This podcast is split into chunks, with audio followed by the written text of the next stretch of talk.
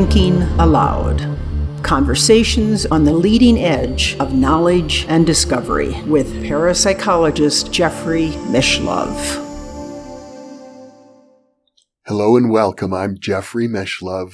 Our topic today is making America sacred again. This is the fourth in a series of interviews with my friend and neighbor, Dr. Glenn Aparicio Perry, who is the author of Original Politics, Making America Sacred Again. If you haven't watched the first three interviews in this series, I highly recommend that you check with our listings and take a look at them. That'll make this one much more interesting and meaningful for you. Glenn is also author of Original Thinking, a radical revisioning of time, nature, and humanity. Even though Glenn is my neighbor, this is an internet interview, and now I will switch over to the internet video. Welcome, Glenn. It's good to see you once again. Very wonderful to be here, Jeff. Thank you, as always. Now, today our focus is going to be on what is actually the subtitle of your book, Making America Sacred Again. And uh, for view, so not all of our viewers will have had the benefit of watching the previous three interviews we've done, uh, a lot of which has to do with Native American culture and their sense of uh, the sacred. So let me begin by asking you, how would you define what is and is not sacred? Mm, that's a great question. Um, obviously, my book subtitle is a play off of Donald Trump's Make America Great Again. And there's a huge difference between being great and sacred. You know, great I associate with the 1927 Yankees, you know, Babe Ruth hitting 60 home runs. It's about being dominant, powerful. Sacred is an entirely different thing. Being sacred means to invoke the whole.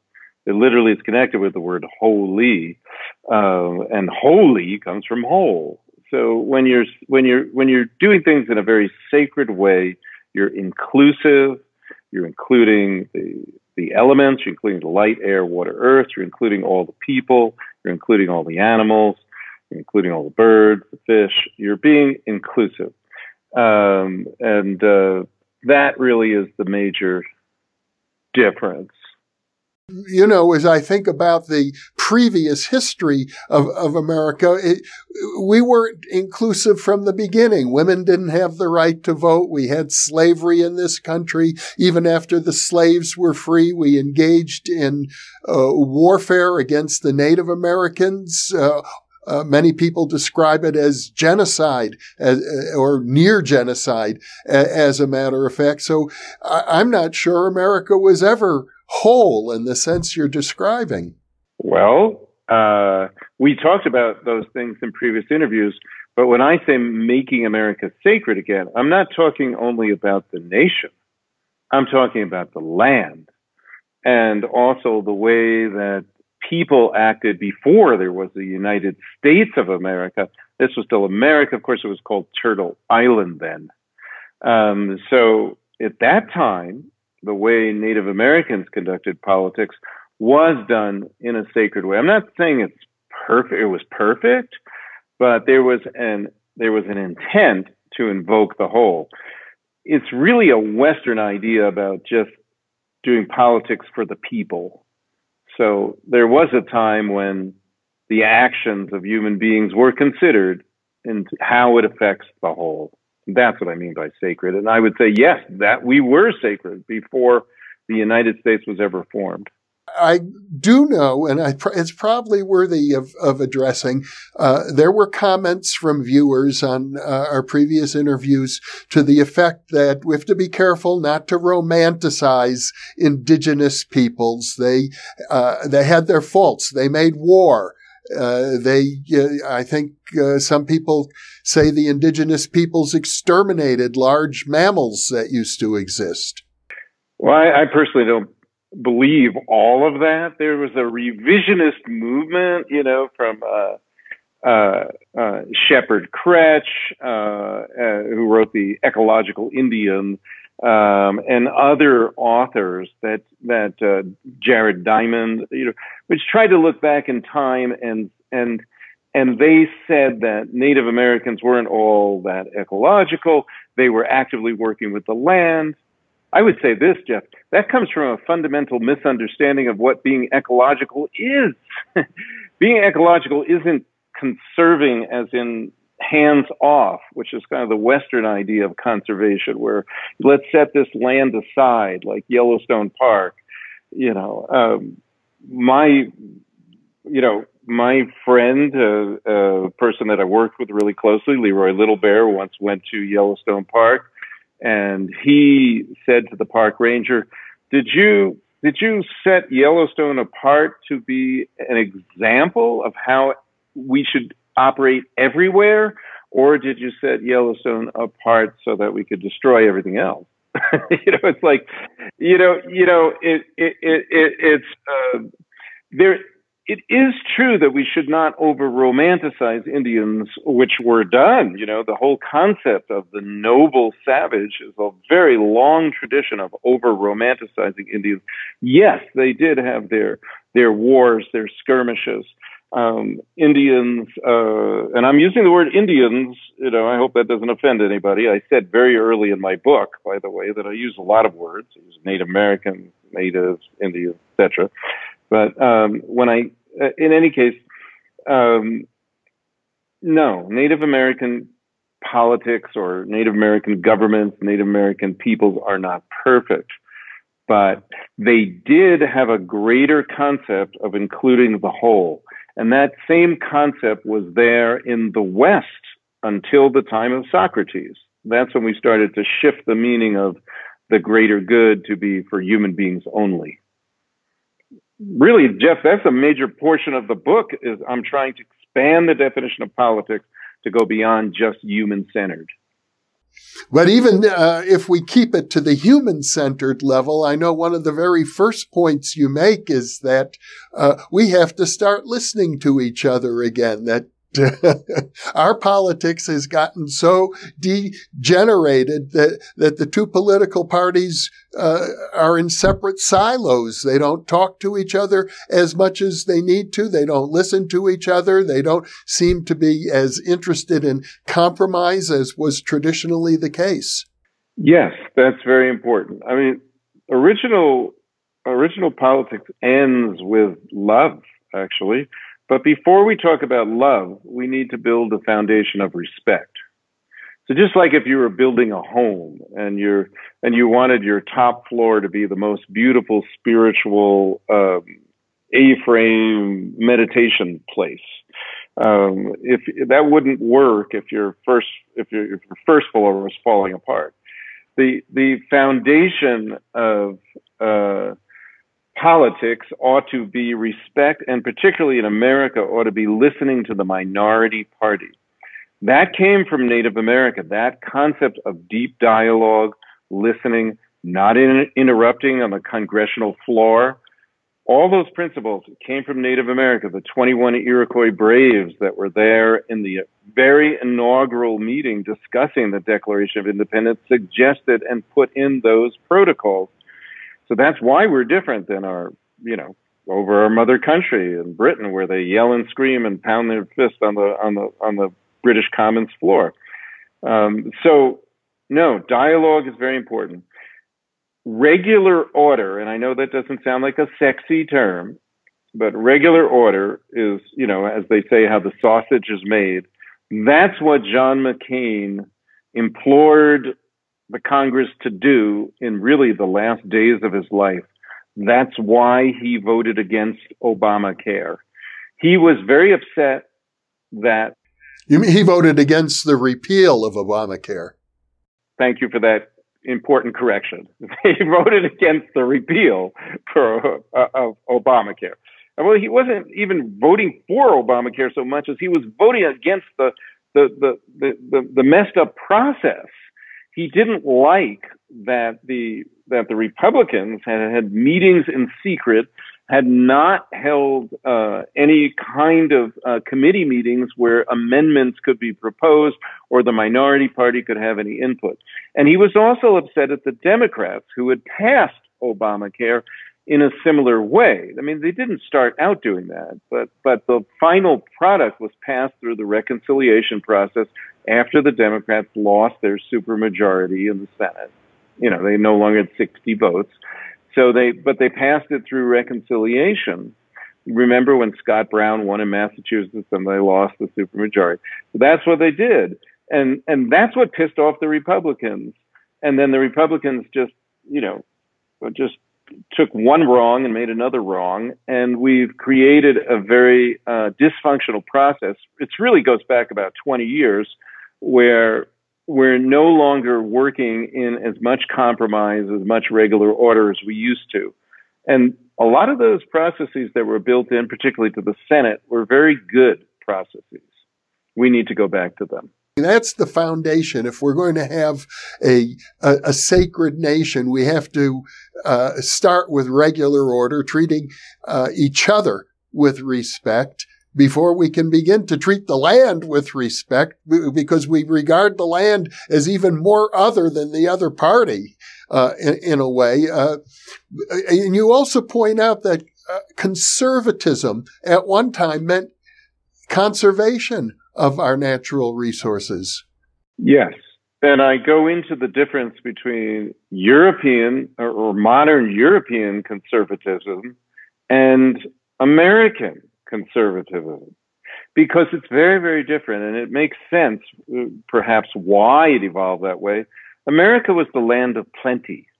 The resources seemed infinite. You know, when Thomas Jefferson was telling people to, you know, go out and find your own plot of land, when Abraham Lincoln was doing the Homestead Act and giving 160 acres to every American citizen or anybody who declared their citizenship to plot and to, you know, to take care of their land it was this idea that it, the resources were infinite, but that's not really true anymore.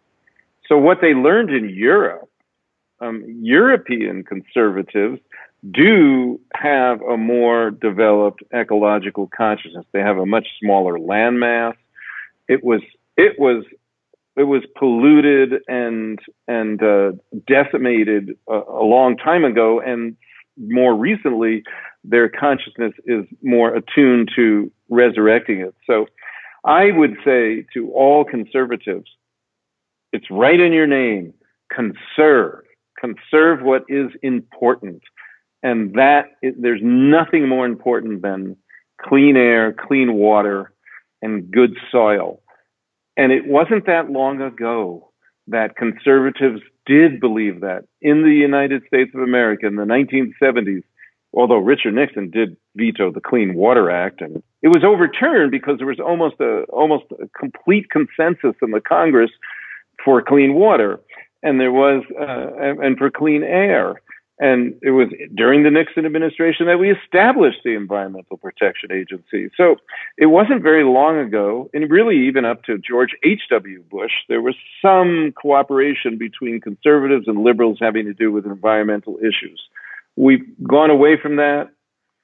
And to some degree, both parties are bought and paid for by lobbyists. Um, but to a lesser degree, the Democrats perhaps, and that I'm getting into controversial waters here. At least it's the Democrats that are making a little bit more effort to preserve the ecology now. Um, but I would argue it's the liberal progressive mentality that actually caused the most pollution if we go back to the Industrial Revolution. The idea of progress, progress, progress, that caused a lot of pollution. And now, ironically, it's the liberal progressives who are trying to clean it up and the conservatives in America who are not. But true conservatives would want to conserve the land there is this issue in our uh, culture these days of the rich versus the poor, the corporations, uh, and, and, with their need to exploit natural resources versus the uh, nature and the ecology. And uh, Native Americans, of course, have been pushed aside uh, in order to uh, put in oil pipelines across their land. that's what Standing Rock was all about. And, and it was a good thing that Standing Rock penetrated consciousness um, because it's really that you know what native people were saying is we are the water we are the air we are the the land you know? So when you pollute those things you're polluting ourselves. It doesn't just work out for economic benefit but of course for your viewers who say that we're over romanticizing native americans they it's true that a lot of native tribes now vote in favor of polluting projects sometimes when they provide jobs this happened on the Navajo Nation sometimes, you know, because I mean the Navajo Nation is very big, and there's a lot of enormous amount of unemployment um, and poverty, you know. So uh, it's hard. It, these are hard decisions for any person uh, to make. There are trade-offs. Um, ideally, the Navajo Nation and and a lot of the Southwest could be converted into solar, wind, you know, those kinds of things could work and destroy the environment less. I mean, they're not perfect either. You know, there's you have to use some petroleum to actually create solar, but that's complicated. yeah. We're in the middle of a pandemic right now. Uh, as, as, we speak. That's why, even though you and I are neighbors, we're conducting this interview uh, via the internet. And uh, I think that uh, I have heard from various guests on this program that say that you know, the pandemic is in some way a reflection of our collective consciousness.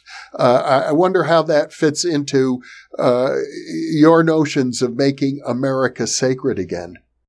Oh wow, what a, a beautiful thought! Yeah, there's some beautiful thinking coming out now with regard to the pandemic. I don't want to minimize the death and the suffering that the pandemic has has caused, but this crisis is an opportunity to change.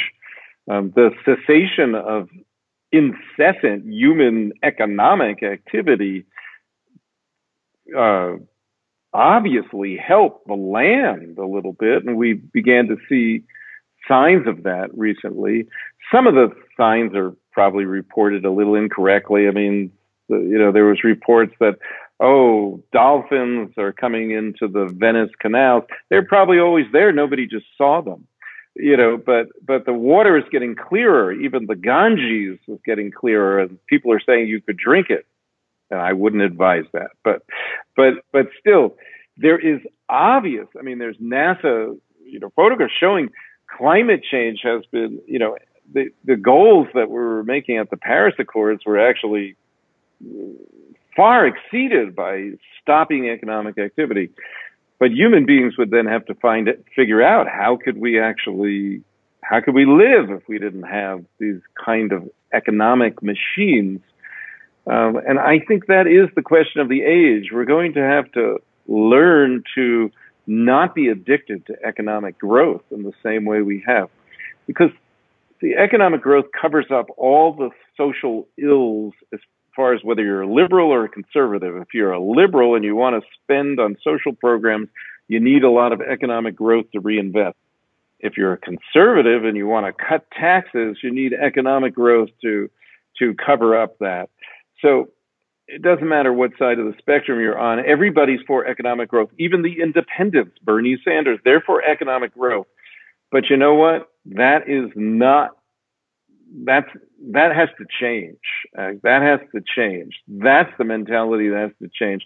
There are people who've been talking about this for so long, as you know, like Herman Daly, you know, a great economist, you know, and and there's a whole socially sustainable. I don't like the word sustainable, but that economic movement um, that is rethinking things, trying to give us new measures of well-being all of this has been going on for 25 more years. You know, I'm sure you know, probably interviewed Hazel Henderson or whatever, you know, and these people that have been talking about this. But now we have an actual case scenario where we can see the results when we roll back.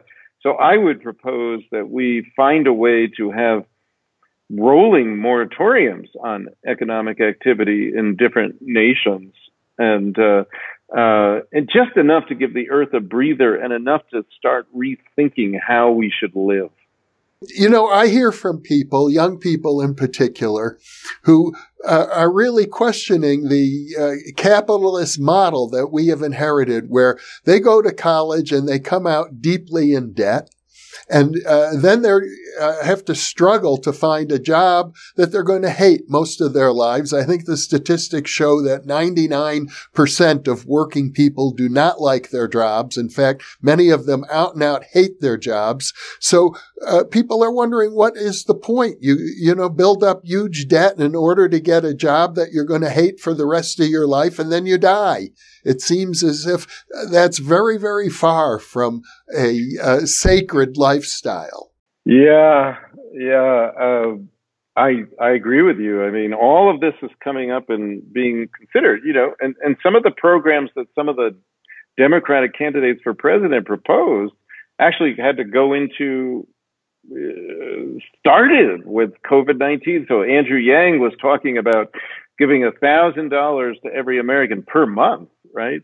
Um, but that, I mean, so far it was only a one-time thing, but we, uh, you know, every American who had who the IRS could track, I guess, which is not every American, but still, you know, if they didn't earn over a certain income, I think it was two hundred thousand, got uh, uh, a check, but it wasn't a check. Sometimes it was a debit card, which is really hysterically funny. I mean, I don't know if they're trying to get people to spend money with the with that. I'm not sure, probably. Coming back to Native Americans, they, as we talk about before the founding of this country, they seem to live rather well. Uh, without uh, the benefit of running water, without the benefit of electricity, without the benefit of uh, vaccines or credit cards or, or police or courts. Uh, and, I even recall uh, reading about anthropologists in the early days who would go live amongst the natives, give up all of the benefits of civilization, and uh, some of them report they were never happier. Oh, yeah. That's what Benjamin Franklin said in the 18th century that anyone who has tasted savage life, you know, doesn't go back to European civilization.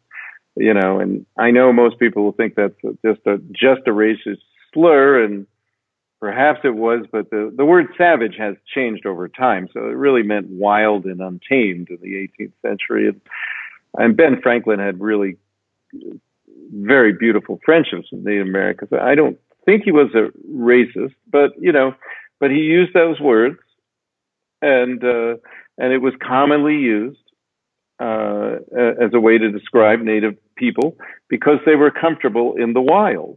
Um, and uh, it is a complex subject that you just brought up, but I I agree with you, and it it bothers me when when well-intentioned organizations go into third world countries to say, okay, we're going to give you clean water now. You know, it, it doesn't. What what bothers me about it is just that the fact that the reason why they need clean water is because that same the, the, the Western civilizations came in and generally uh, destroyed the water.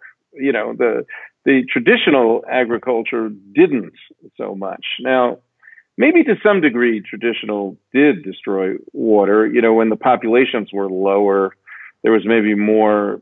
The water was able to clean itself a little bit better than when the populations grew. I mean, there's some complexity there that I'm leaving out. But a lot of, you know, there are people like Vandana Shiva I really, really admire, who spent a lot of time um, all over the world, but in India she began, and she was a she was an amazing person who was a physicist too. But she also she also talked about revitalizing traditional agriculture and traditional ways of working with the environment. Um, those are good to revitalize because there's a lot of wisdom there, and uh, and I'm very much in support of that. I've also um, been reading uh, some anthropology that suggests that when it comes to this idea of the sacred, Native Americans and uh, indigenous North American people in particular uh, were all mystics. As you pointed out earlier, they identified themselves with the land. They, they didn't think of themselves, to use the famous phrase I think we've referred to earlier by Alan Watts, a skin encapsulated ego. They, they had a different vision of what it meant to be human. Yeah. In, in real succinct terms, their indigenous definition of what it means to be human has to do with your connection to the rest of humanity.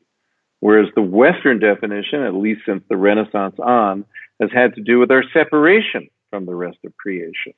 And that's been reflected in the way we think and in our languages. Our languages are subject object divisive um, in Indo European languages, where indigenous languages are much more immersive. They're verb oriented, you know. So, yeah, no, if you want to be an ecologist, you cannot have this attitude of we're separate. You have to immerse yourself. You have to live. You know, I mean, and Western society is figuring this out. You know, I don't want to be too negative here. Let's let's let's give some credit here. So let's look at the early anthropologists like Gregory Bateson and Margaret Mead.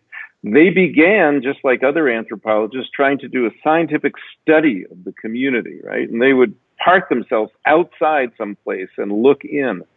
And Gregory Bateson even did a film er, early on. I don't remember the title of it or anything about a culture, and he showed it to them. And the and the people's reaction was, "Why are you filming things that are so unimportant?" you know, because he wasn't living. But then he got it. He totally got it, and Margaret Mead totally got it, and they started living what's now called participatory action research. They now they lived amongst the people. They became part of the tribe as much as possible. That's the only way you can be accepted. That's the only way you can become a friend. That's the only way you can actually understand what's going on you know, and the same thing is true of the natural world. If we're studying it from a distance, we can't really feel it. You know, we have to be in it. We have to immerse ourselves in in the natural world. We have to feel the water in our veins. We have to feel the air coming through us. We have to feel the sun, you know, and participate with it. And then then there's a chance that we're going to want to then we'll fall in love with it love with nature. And if we, I contend, if we fall in love with nature, then we're going to treat each other better too. You told me earlier that uh, ultimately making America sacred again is about love. And it, it's one of the most overused words, of course, in the English language and uh, one of the most difficult to talk about. But uh, I know that's w- what you're getting at. So, so let's open up the discussion about love. Sure. Well, I can't remember the exact quote, but I quote my, my friend James O'Dea, who speaks about uh, um, not keeping your heart full all the time. Let it empty, let it fill. And then you'll find out when you do that that love is not something you create. Love is a natural property of the universe. And so by letting your heart empty, then it can be refilled naturally. That was a beautiful thought because, yes, you're right. The word has kind of been overused and stuff, but but love is what binds things together. You know, love is what connects things as a whole. Uh, love is what dissolves dichotomy and polarization, frustration. Um, uh, love brings women and men together, and of course, it brings men and men, women and women. You know, you know this. We're we're we're you know it's, but it brings people together who have some differences, and it dissolves the difference. Love is like water. That's what I say in here. You know, love is of the heart. The heart is of water, and because of this, that is that's kind of the secret. I mean, this actually, I I told a story in my previous books. I might have uh, in original thinking about an experience I had in Costa Rica, and I, I could share that with you now, where I I had this vision of being a dolphin, and as a dolphin, I dive down deep into the ocean, and then just before I get to the bottom of the ocean, I realize I'm a river dolphin. So I start coming back up and I come back up and conscious, I'm saying I, but in, in a dream, it's just consciousness. Consciousness moves up into the sky, far up in the sky, and is looking down upon the dolphin that's come up from the bottom of the ocean and is now swimming back toward the mouth of the river. And then consciousness goes further and further apart, and I see many, many rivers that are flowing together into the ocean, and I feel the beating of the heart of Mother Earth. And ba boom, ba boom, ba boom. And that was one of the most ecstatic visions I ever had. And I came back and I shared it with grandfather Leon Secatero, who was a dear elder, the head man of the Cañoncito Band of Navajo. And he said something like, That's good, Glenn, because that is the way it is. The, the rivers are Mother Earth's ventricles and and, and the streams are the capillaries. You know, it's it's all connected, just like that. And the reason why we're having heart disease on the planet now is because we're damming up the rivers. And we are, see, we're water beings, the planet is a water being, and we're connected in that way. Um, and I think that's why love is the answer. One of one of the real issues that you, that you have raised throughout your book is this: that if we're going to right the uh, wrongs that have historically uh, occurred in this country, including, I think, genocide. Uh, particularly with regard to Native Americans, we have to look at our dark side. We can't really get in touch with the fullness of our capacity to love if if we don't have some sort of reconciliation with our own uh, demonic nature. Um, that's very true. That's very very true, and I make that point in the book. And and Donald Trump, I mean, ironically, I mean, I I I mention him in my acknowledgments. He's the last person I, I acknowledge for his perhaps unwitting role of being a catalyst for the unveiling of the American shadow. So that has happened. It also happened under Obama's presidency, not because Obama necessarily did anything bad, but because he was the first African American president. Um, and it, it, what happens, what has been happening for quite some time now is that Americans are beginning to see themselves the way they really are.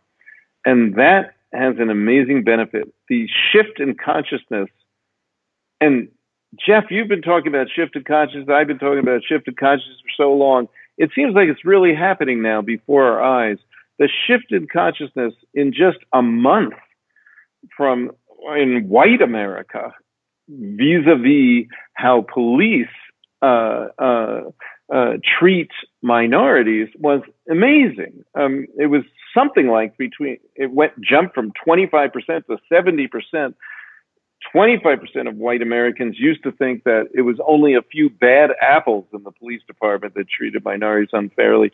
Now it's now almost 70%, or, and I'm not sure if I'm on the right statistic, but pretty close to that, are aware of, they're, they're finally awakened to the fact of systemic racism that has existed.